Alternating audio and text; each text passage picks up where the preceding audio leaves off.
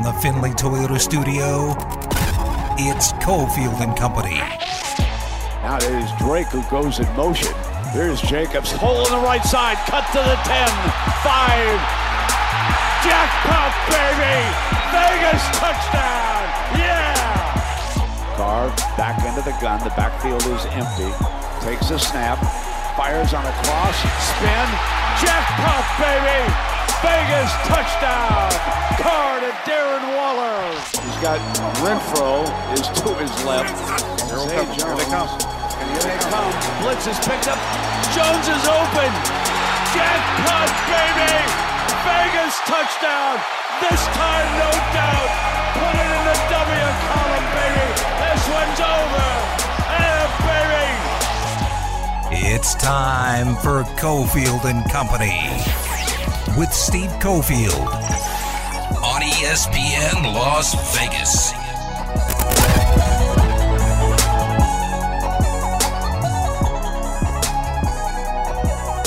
Five o'clock hours here. Cofield, Ari, Findlay Toyota Studios. Adam Candee's with us as well. We got more on the recap of the big night for the Raiders, which has been a bit dampened today because of some injuries. So we'll get you updated on the injury situation. But Raiders out to a 1 0 start. Massive crowd last night. Loud crowd, excited crowd. The festivities in and around the game were awesome. They beat an AFC power in the Ravens. They did it in dramatic fashion. So nice job by the Raiders getting off to the 1 0 start.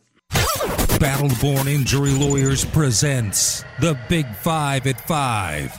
Number five. So, Candee, you and I are both from the uh, New Jersey, New York area. I'm going to lead into our uh, our talk of athletes to like and dislike by starting with this. Uh, I just noticed that they started to debut this uh, documentary. It's another documentary on the 86 New York Mets, Once Upon a Time in Queens. What are your recollections? You're a little bit younger than me, not much, but uh, what are your recollections of 86 when you were a sports fan and what those Mets were like? Well, I have some very vivid memories of that actually because my father's entire side of the family were all Mets fans. Oh, no. And when I was growing up, hey, man, you follow the crowd sometimes. So I got excited about the Mets. Oh, wow. I got super excited about the 86 Mets. you so I much. can remember. Did you Oh, really? Yeah. Oh, yeah. You're a Yankees Oh, yeah. fan. I was eight. So I was. Uh, you are a lot younger than me. I was out at Shea. I can remember being at Shea, waiting for the players to leave, uh, and I can remember I touched Doc Gooden's car, touched the hood Yeah. on his way out of the parking lot, and declared I would never wash my hands again. Have you since?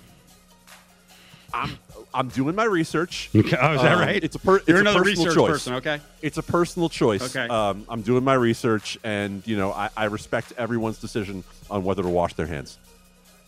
I hated that. I hated that Mets team because I had friends who were Mets fans, and it felt like the Mets took over that area as a you know dominant baseball force, and they were a great team.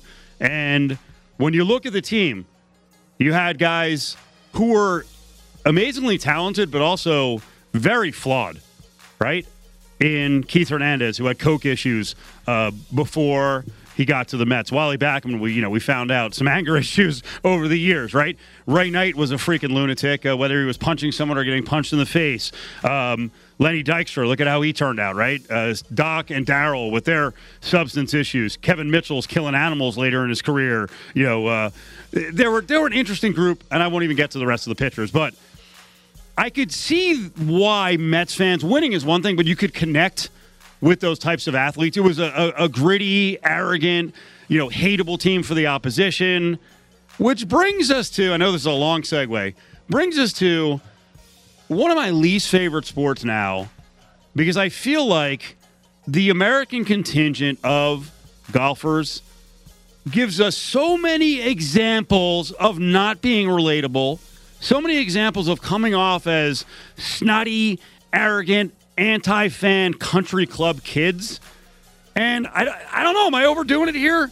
On these latest comments, people love the Ryder Cup. Because again, it kind of takes away a lot of that prim and proper nonsense and shh, everyone be quiet because you don't want to make any noise. The Americans might get all pissy, right? Ryder Cup, it's like, it's raucous as hell. It's raw. Eh, Brooks Koepka, like, appreciate the honesty, bruh. But what is he talking about here about the difficult setup and circumstances around the Ryder Cup? He was asked in an interview, Steve, is it strange being on a team? Okay, I get it. If you understand the way golf works, they're not even members of the PGA Tour. Every one of these guys is an individual contractor who goes out there with their own team, their own trainer, their own agent, their own nutritionist, their own swing coach. Every one of them is their own person. So they ask him, when it comes to Ryder Cup time and you're having to compete for your country, is it strange being on a team? Brooks Koepka said, it's different. It's hectic. It's a bit odd, if I'm honest. I don't want to say it's a bad week. We're just so individualized, and everybody has their routine and a different way of doing things. And now it's like, okay, we have to have a meeting at this time, or go do this, or go do that. It's the opposite of what happens during a major week. And he continued, said it's tough. There are times where I'm like, I won my match. I did my job. What do you want from me? I know how to take responsibility for the shots I hit every week. Now somebody else hit a bad shot and left me in a bad spot, and I know this hole's a loss. That's new. And you have to change the way you think about things. You go from an individual sport all the time to a team sport one week a year. It's so far from my normal routine. And Kyle Porter, the golf writer from uh, CBS Sports, posted this and said, Buddy, maybe this is why the U.S. has lost seven of the last nine Ryder Cups. Oh, God! Whoa. We are the furthest from gritty and gutty with this group of American golfers in this generation. Who's the one we like, right? If, if I say among the U.S. contingent right now, who among the popular golfers do I like? I maybe can come around to Brooks just because the enemy of my enemy is my friend, and how much he can't stand DeChambeau is only rivaled by how much I can't stand DeChambeau. Uh, but Brooks Koepka Oh has been having a reputation of being a jerk for a long time. Yep. So is it Patrick Reed who got snubbed from the team and then was out there liking tweets that were getting down on Steve Stricker, the captain? Yep. Is it is it Jordan Spieth? No. I, I wanted it to be Jordan Spieth for a while, but I don't think it's Jordan Spieth. It ain't. Who is it? Who who's the U.S. golfer that we get behind? You tell me. I don't know who it is right now. I really don't. I, I want there to be. Look, it doesn't have to be Tiger. It really doesn't. It's better for the sport when Tiger is great, but it's going to be a while before we hear from Tiger again. So it was supposed to be Spieth. It hasn't been Spieth. Could it be some of the younger kids like a Scottie Scheffler? Sure, but ask five people on the street if they know who Scottie Scheffler is, and they're going to all say, "When's NFR?"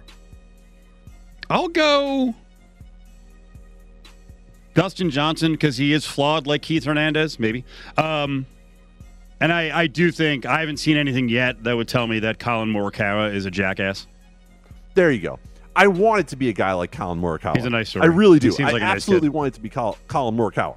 But you talk about guys who've had issues. I mean, DJ is another one who's had his flaws, never proven that it was a cocaine issue, but widely reported that he had a major cocaine issue. And so, you know, uh, good for him making the comeback. But yeah, hopefully it's a guy like Morikawa. But again, when we talk about rallying around these guys and making golf a sport people are interested in, nobody knows the players who might become that generation of really good players. Number four. Boy, deja vu.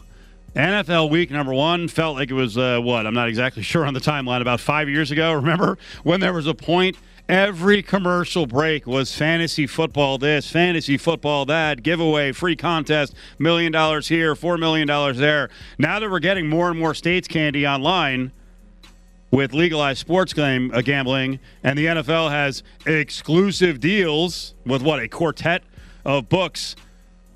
Oh, mama! The commercials on sports gambling. We're here in Vegas, and I think you and I are both going pump the brakes a little bit. And we're the center of the gambling world. Enough. Enough. I and look, Cofield, you know I work in this industry. Enough. I have seen too many of these ads. If I never see JB Smoove and Patton Oswalt again in my life, I will be happy because I have had Caesar and Carl shoved down my throat for a month now. So there are reports out there. Front Office Sports says that a billion, one billion dollars will be spent on sportsbook advertising during football season. In fact, there's a report from Yahoo today that just this past weekend, there was more than $20 million in ad spend by sportsbooks. And I know you feel me if you're listening to this. I know you saw it for DraftKings, for FanDuel, for PointsBet, for Caesars, for Wynn, for all of these sportsbooks out there. And thankfully, there is an adult in the room. Uh, David Rebuck is the director of the New Jersey Division of Gaming Enforcement. Of course, as Steve well knows, New Jersey, the biggest sports betting market outside of Vegas. He was talking on a webinar the other day and thankfully had some smart words for sportsbooks. He said, Don't allow your marketing staff to operate unchecked. They can get you in a lot of trouble because they have different objectives than you. Uh-huh. They are not thinking about compliance. We understand the business need. They want to attract people and be creative, but they cannot be unchecked. If they are, they'll be checked by us, and it will happen in a way you won't be happy with. Oh wow. Yeah, I, I Well, did. then. I did notice uh, going to multiple states and signing up for accounts there, and then watching some of the advertising over the weekend. Uh, they're getting a little fast and loose with the actual information on promotions. We don't have to name names, uh, but I think they need to be careful on that one. Now, that all said, I mean, of course, we are voices of reason and very objective. Uh, lovely, lovely mobile apps here in town with BetMGM, William Hill, and Westgate. Yes. So Check. shameless, Sponsor. shameless. What a jerk! Uh, but you know when uh, when you know those sites need to be checked here and there, you, you know you do call them out. I will say William Hill this weekend. I like it's uh, it's my favorite mobile app um, of all of them. Yeah, I love BetMGM and Westgate's very cool too. But uh, William Hill was down on Sunday football, so. That was a bit disappointing. So we, we Well, have to be I- able. We also have to be able to do our jobs. I love, you know, pitching the good apps here around town. Um, but when there are problems, you know, you got to report on it. Well, and I, and I will give them credit because you're right. That that outage got me uh, on Sunday morning. I I was screwed. Yeah, you know what? I'll say, you know, to play what- some you know what's funny, Candee? I might say it might have saved me actually. So Yeah, it might have saved- But who I- knows, might But I tell you, when I saw the spinning wheel there, I was. "Ugh!" But I, by by Monday morning, I had an email in my box from uh, from William Hill saying, "We know there was an edge. We're sorry. We're going to give you two twenty five dollar free bets uh, coming up." So at least they're trying to to make it right. I appreciate that. And uh, shameless plug here. If you want more coverage of things like this, you can go to legalsportsreport.com. That's legalsportsreport.com. Number three. Plug, plug, plug, plug, plug, plug, plug, plug, plug, plug, plug, plug, plug. Top three on this Tuesday after a Raiders win. Boy, oh boy, that would have been a point of mockage for a long time. And the point I'm talking about was the opportunity on a second down to go for a field goal. And lo and behold, they couldn't find the Raiders could not find their kicker. Here's a very I don't know, he was very he was excited, but he sounded exasperated. Here's Jon Gruden talking about not being able to find Dan Carlson. was warming up in the net. Uh, no one could find him, but uh, things worked out. Yes, they did. Yes. That's the kind of thing you, you can laugh at uh, if it had cost them the freaking game. Oh my God! But you know, mistakes happen. Everything's not in the flow yet, Candee. It's only week one. Now, listen, you cannot expect a head coach only making $10 million a year to be able to track where his kicker is. I, I understand. Danny gets lost sometimes. Dan, Danny wanders. Danny Carlson just ends up, uh, you know, I mean, he's out at the snack stand. He's going for treatment. He's getting massage. Like, you can't find him. And today, Jon Gruden was asked, "Hey, is it a luxury to have a kicker like Daniel Carlson who's come in some big moments?" And uh, Gruden said, "Yeah, I just need to make sure I call him a little quicker." like, all right, okay, I appreciate you taking a little bit of the uh, little bit of the responsibility there because had the Raiders not won that game, we probably would have spent the first hour and a half flaming Gruden.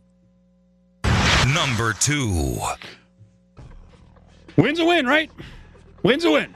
Well, you got to break down the game. There were immense positives. We'll get to more of them here in the next couple minutes for the Raiders. Uh, today has not been a great day, and we saw the beginning of it last night. Uh, one of the weaker points on the team was the play of the offensive line. Now, this was off the offensive line that got uh, majorly overhauled during the off season, and we can get to Alex Leatherwood here in a second, but now we find out that the guy next to him, Denzelle Good, who is a great utility lineman, now plugged in as a starter, well, he went down last night, came back in for a little bit. Uh, well, he's got a torn ACL, Candee, so already the changes and the depth are going to be tested. Well, and that's not to say things look great in the first place because I'll start with the positive because we don't often do that. uh, Kolton Miller, who of course got his early extension from Mike Mayock and Jon Gruden in the offseason. Kolton Miller graded out as one of the best players on the Raider roster yesterday. He had 59 pass rush opportunities and gave up only two hurries. Wow. That's it. No hits, no sacks. Kolton Miller was a man on the left side. But we gave the Raiders plenty of crap for the pick of Alex Leatherwood, a reach in the first round, and he did not do a lot to dispel that yesterday. Alex Leatherwood was absolutely brutal.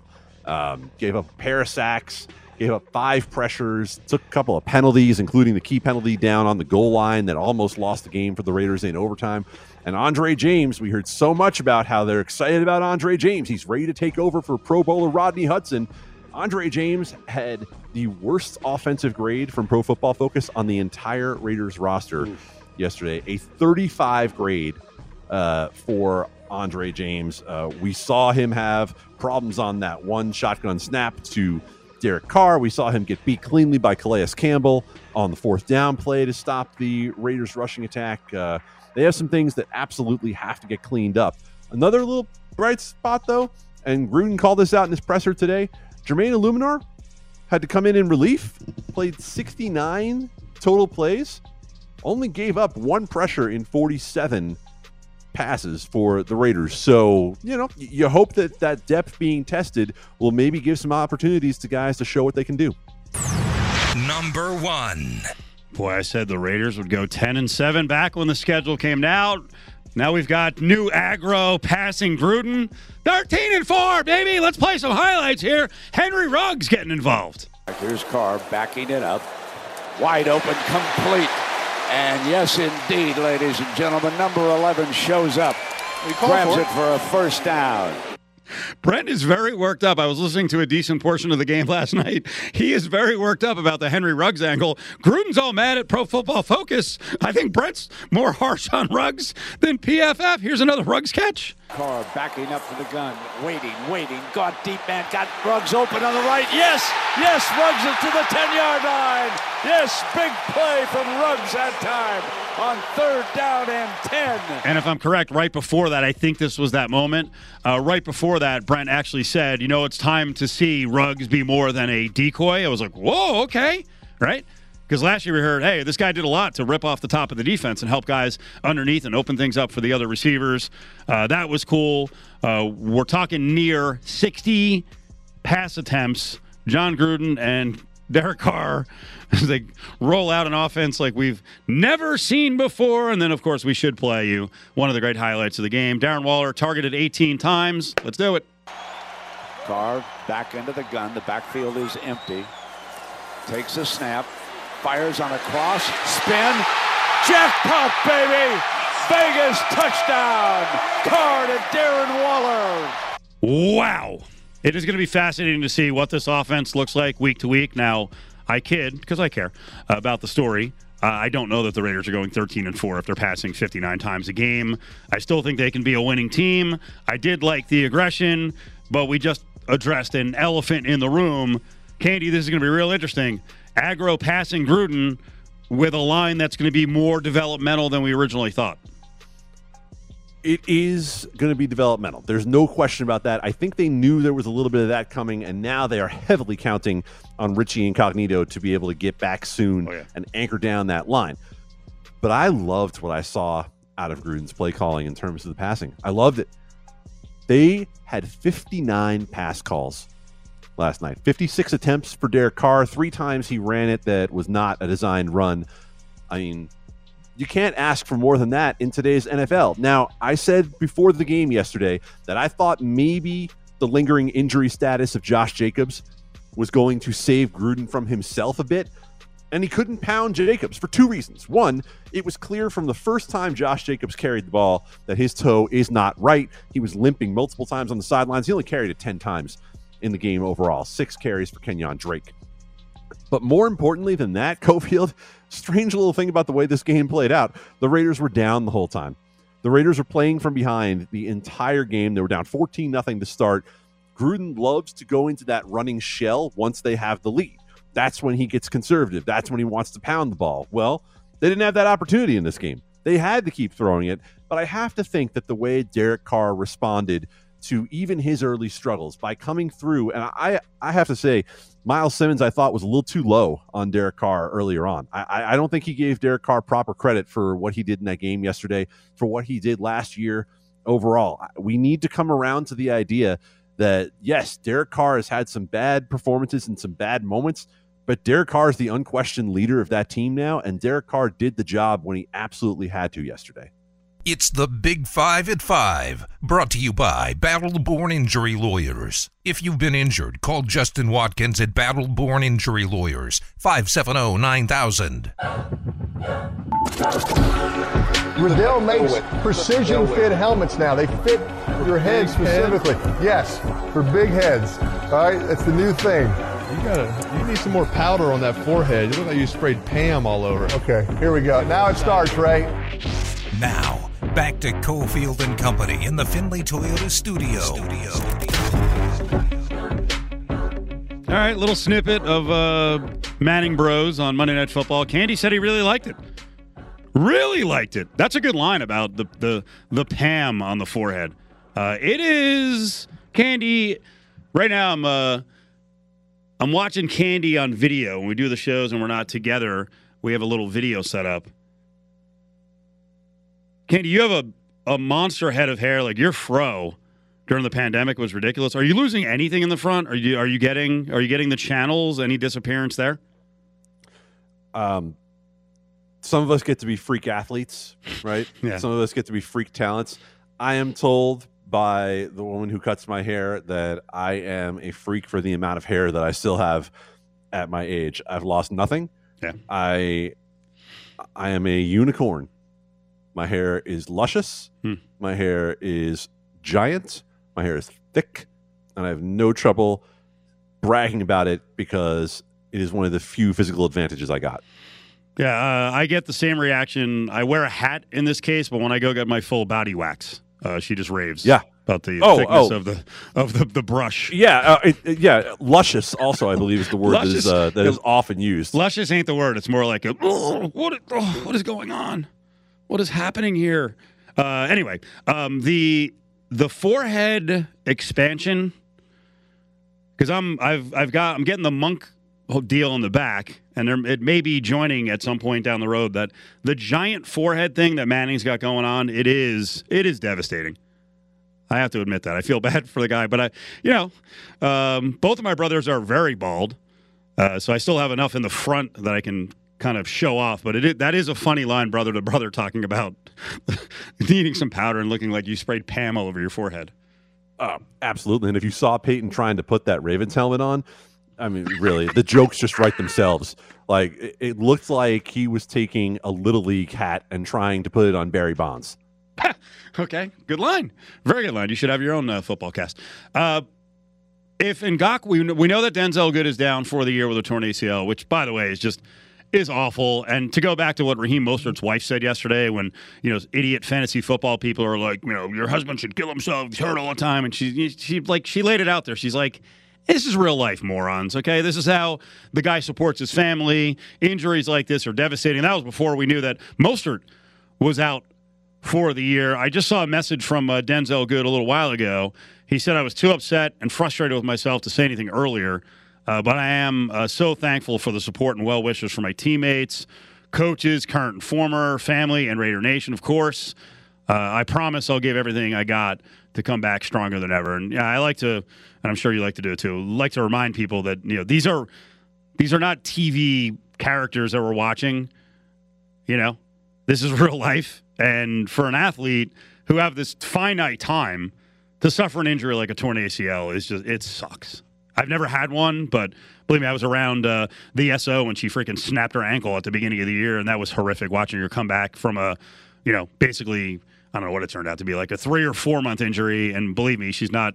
You know, she didn't go back into the NFL as like a blocking back. You know, she, she, so her recovery's good, but I don't know if she has the explosion you know she used to.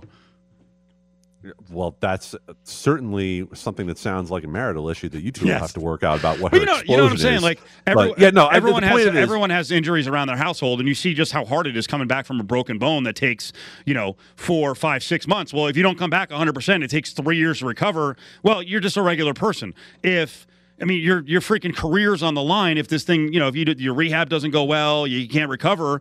Uh, have you know a miraculous recovery in like nine months. Cofield, you probably know the answer to this question, but I bet a lot of our listeners don't. How long is the average NFL career?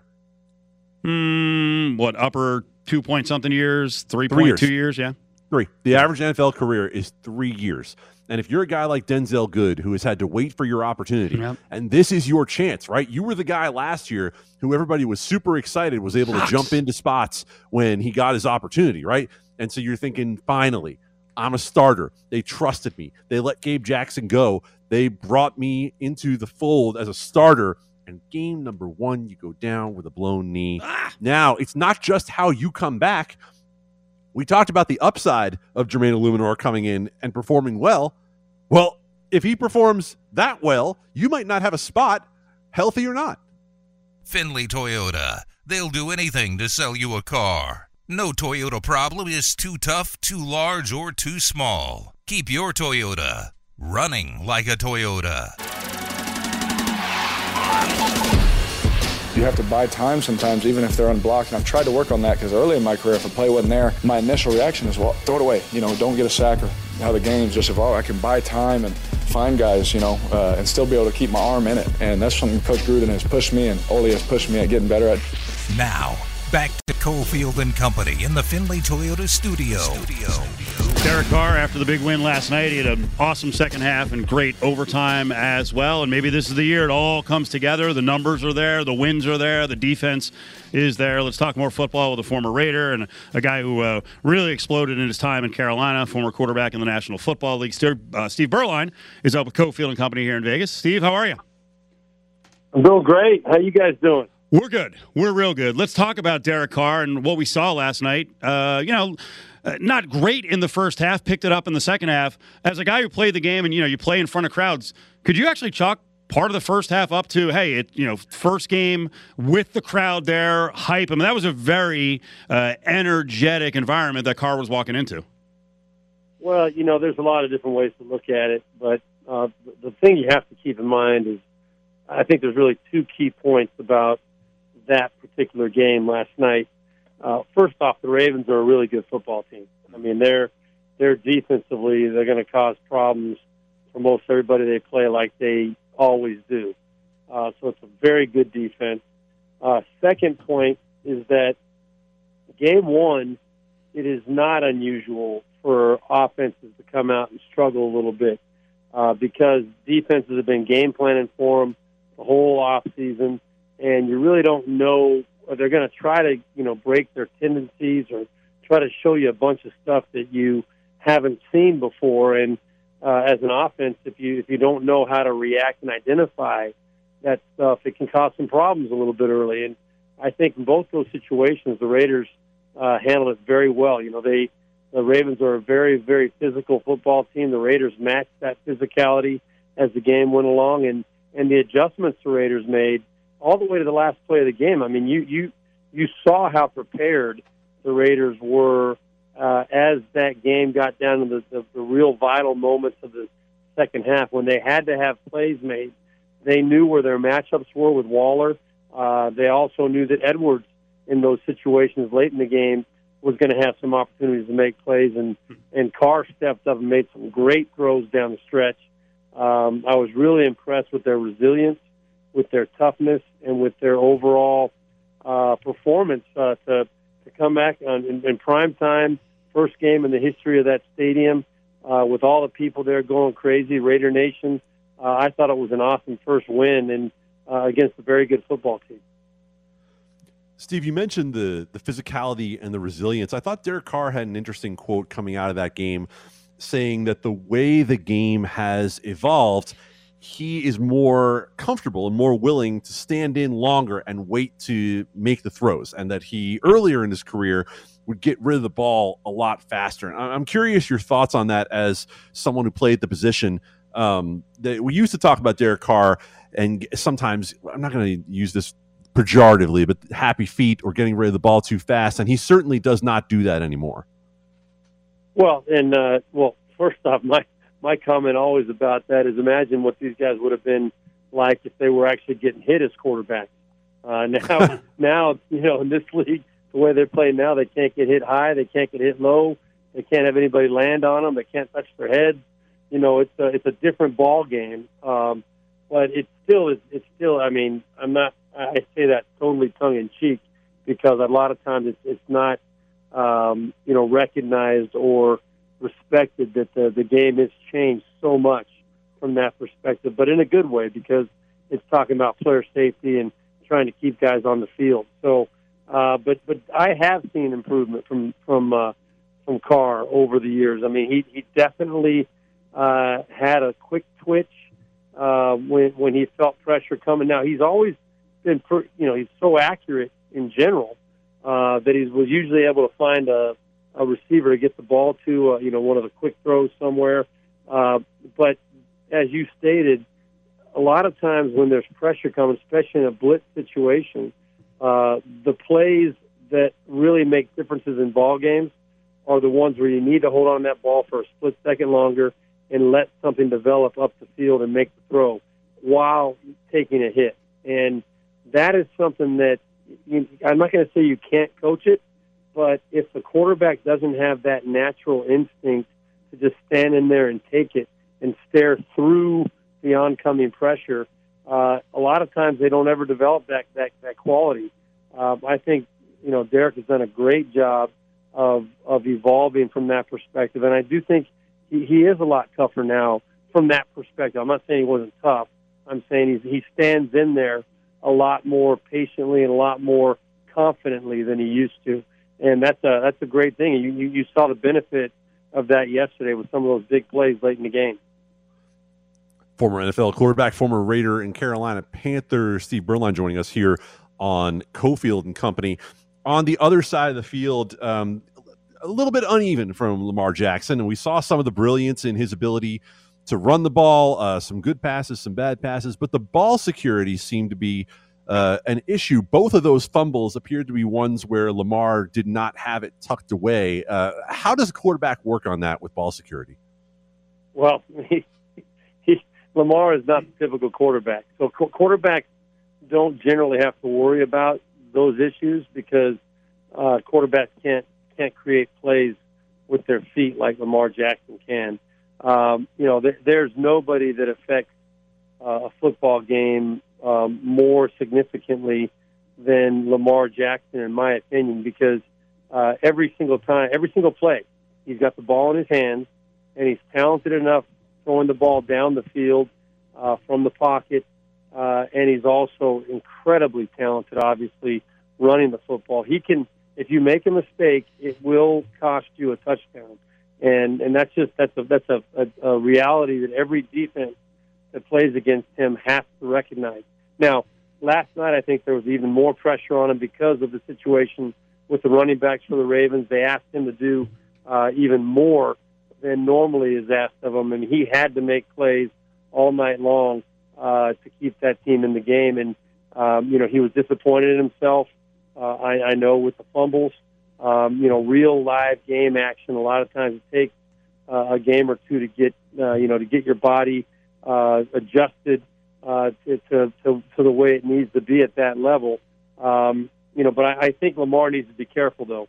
If he continues to run the way that he's running uh, and taking the hits that he's taken instead of getting down and, and you know preserving the hit, maybe you you give up a couple of yards at the end of the run well, you don't take the hit, I think that would bode much better for him in the late part of the season going into the playoffs because there's no doubt last year he was beat up going into the playoffs.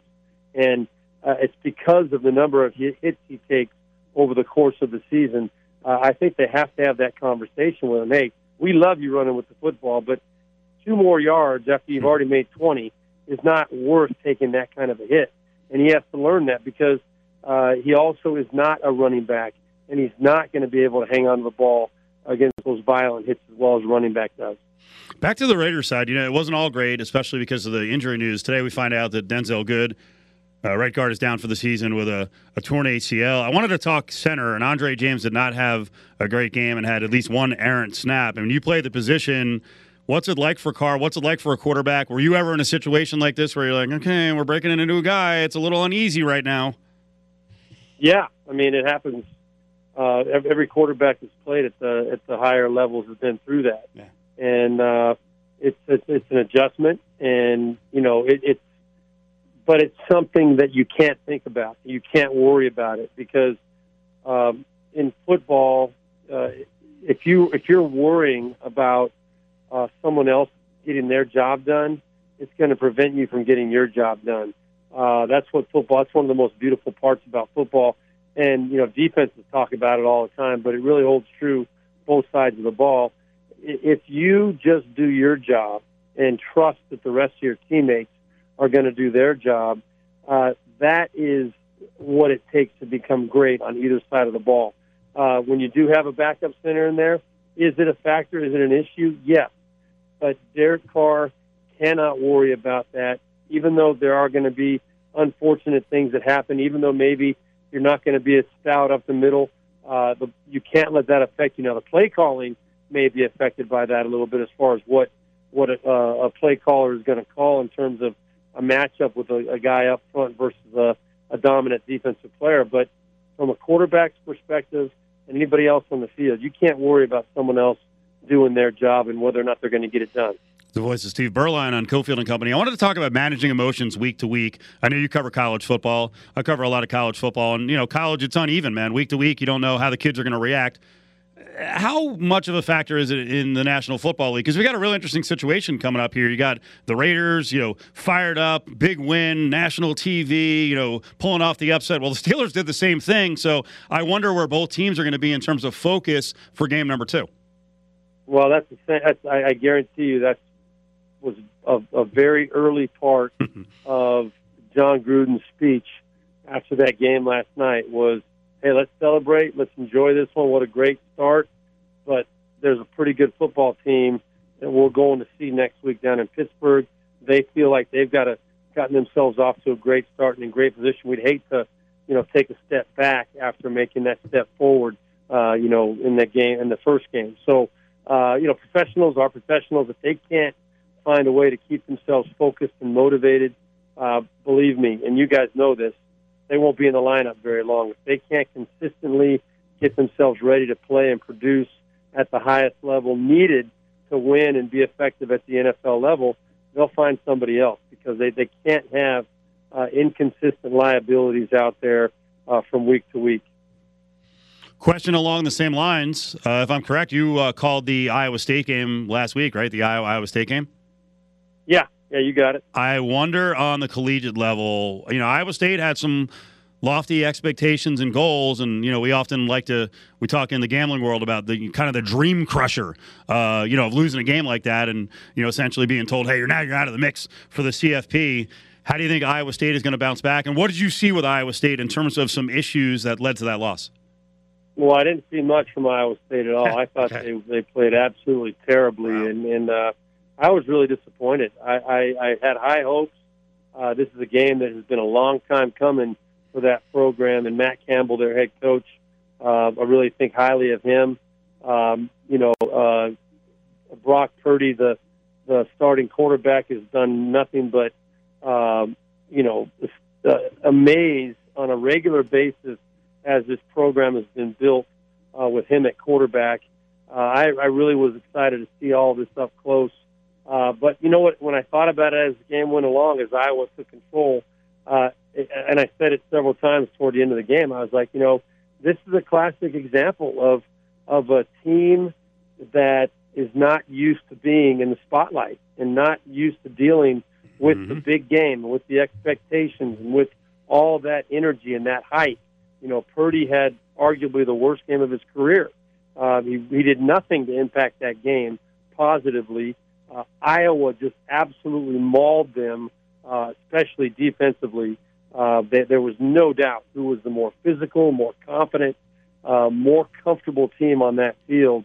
And as the game went along, it became more and more obvious. So I, you got to credit for uh, Ferentz uh, and his staff uh, and everybody that played in that ball game. There, I don't even remember a lot of the players' names on Iowa, but they played as a unit. They played with confidence and physicality, and they dominated that football game. And I was surprised. I, I would have put I would have put money on Iowa State with four and a half, you know, giving four and a half points going into that game. But uh, man, I would have looked silly doing that the way it turned out. Uh, you played at a big time school in, in Notre Dame, and you it's clearly for some programs it is a lot different being the hunted.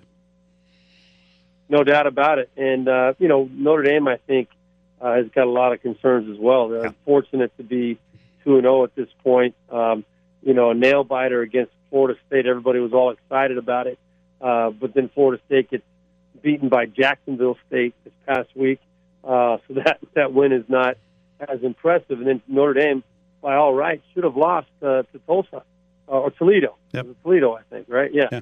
Um, so even worse. I mean, the the way that you can come out there and, and, and play at home, um, you know, in, in, in a game uh, that you should take control of from start to finish, uh, there's really no excuse for that. And I know that Brian Kelly and that staff have got to be concerned. I think Jack Coan uh, really showed in, in week two that he's not going to be a superstar quarterback uh, the, the way that everybody thought maybe he was going to be coming out of that Florida State game. He's not a guy that's going to be able to throw for 350 yards and three touchdowns every week. He's a game manager. He's accurate, uh, and if you pro- provide him with a good supporting cast, he'll be efficient. But he's not going to be able to carry a team on his shoulders and put up those kind of numbers week after week as he showed this past week. Steve, that was a great convo. We appreciate it. Thank you so much. You got it, guys. Anytime. Take care. There he is, Steve Beuerlein. Started his career with the Raiders. Uh, you know, long path to becoming a 16 game starter. Had a year in Carolina where he had 36 touchdowns and 15 interceptions. So, a guy who excelled in his 30s. Speaking of the Iowa State UNLV game, Candee, I'll give you an update on what's going on with Doug Brumfield. I mean, a very, very, very big factor. What's going on with the starting uh, starting quarterback for the Rebels? The show never ends. Watch the Cofield and Company late night pod tonight at 9 o'clock on YouTube or at Steve Cofield on Twitter. Close it out in the grab bag. All right, Candee. I'll give you some names. James Franklin, Matt Campbell, Bill O'Brien. Oh, no. Uh, Luke Fickell, PJ Fleck. Uh, Mario Cristobal, Greg Schiano. No. Uh, Tony Elliott, Chris Petersen, Bob Stoops. All some of the early names being mentioned around the Southern Cal job. Thoughts? Chris Petersen would be a great hire. He's been pretty consistent everywhere he's gone. Um, if you're Mario Cristobal, I don't know why you'd leave Oregon for USC. Like, uh, that's the name that jumps out at me as the one that shouldn't be on that list for that reason. Uh, why you would bring in Bill O'Brien, I, I don't really Oh. get that either. Stick your hand in there, Dave. Uh, Rhino, 44D, Derek, one of our P1s, talking about the PFF grades. He was asking, how concerned should we be with rookie grades week one on Monday Night Football against a playoff rated team? What do you think? Well, certainly loading up the question with that one, huh? uh, rookie Monday night. I mean, I, I don't remember excuses being any part of the uh, PFF grades. Should we be concerned and freaking out? No. Should we be looking at it as the offensive line in particular is a weak link system? And if Alex Leatherwood is in trouble, that they're going to have trouble covering for him? Yeah. Stick your hand in there, Dave. Fans worked up on this one. Josh Dubow, Raiders have lost six straight road games following Monday Night Football. Last win came in 2009. Immediately, everyone's like, why are you so negative? Josh, you and your malicious facts, bruh.